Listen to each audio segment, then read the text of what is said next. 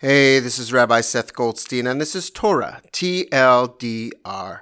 Mishpatim is our Torah portion this week, statutes or ordinances, a series of laws and guidelines for how we are to live.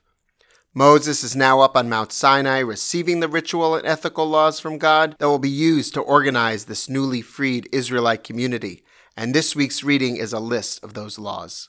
One of these, related to a justice system, is You shall not give perverse testimony in a dispute so as to pervert it in favor of the mighty.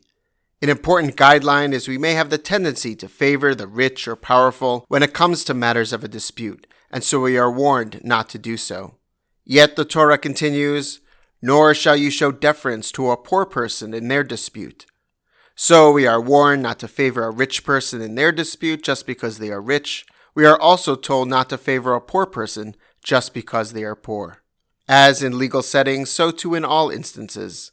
External conditions may sway our judgment about a person, but we are to judge them not on what they present, but on their merits. We need to approach all our interactions from a place of compassion and equity. Shabbat Shalom.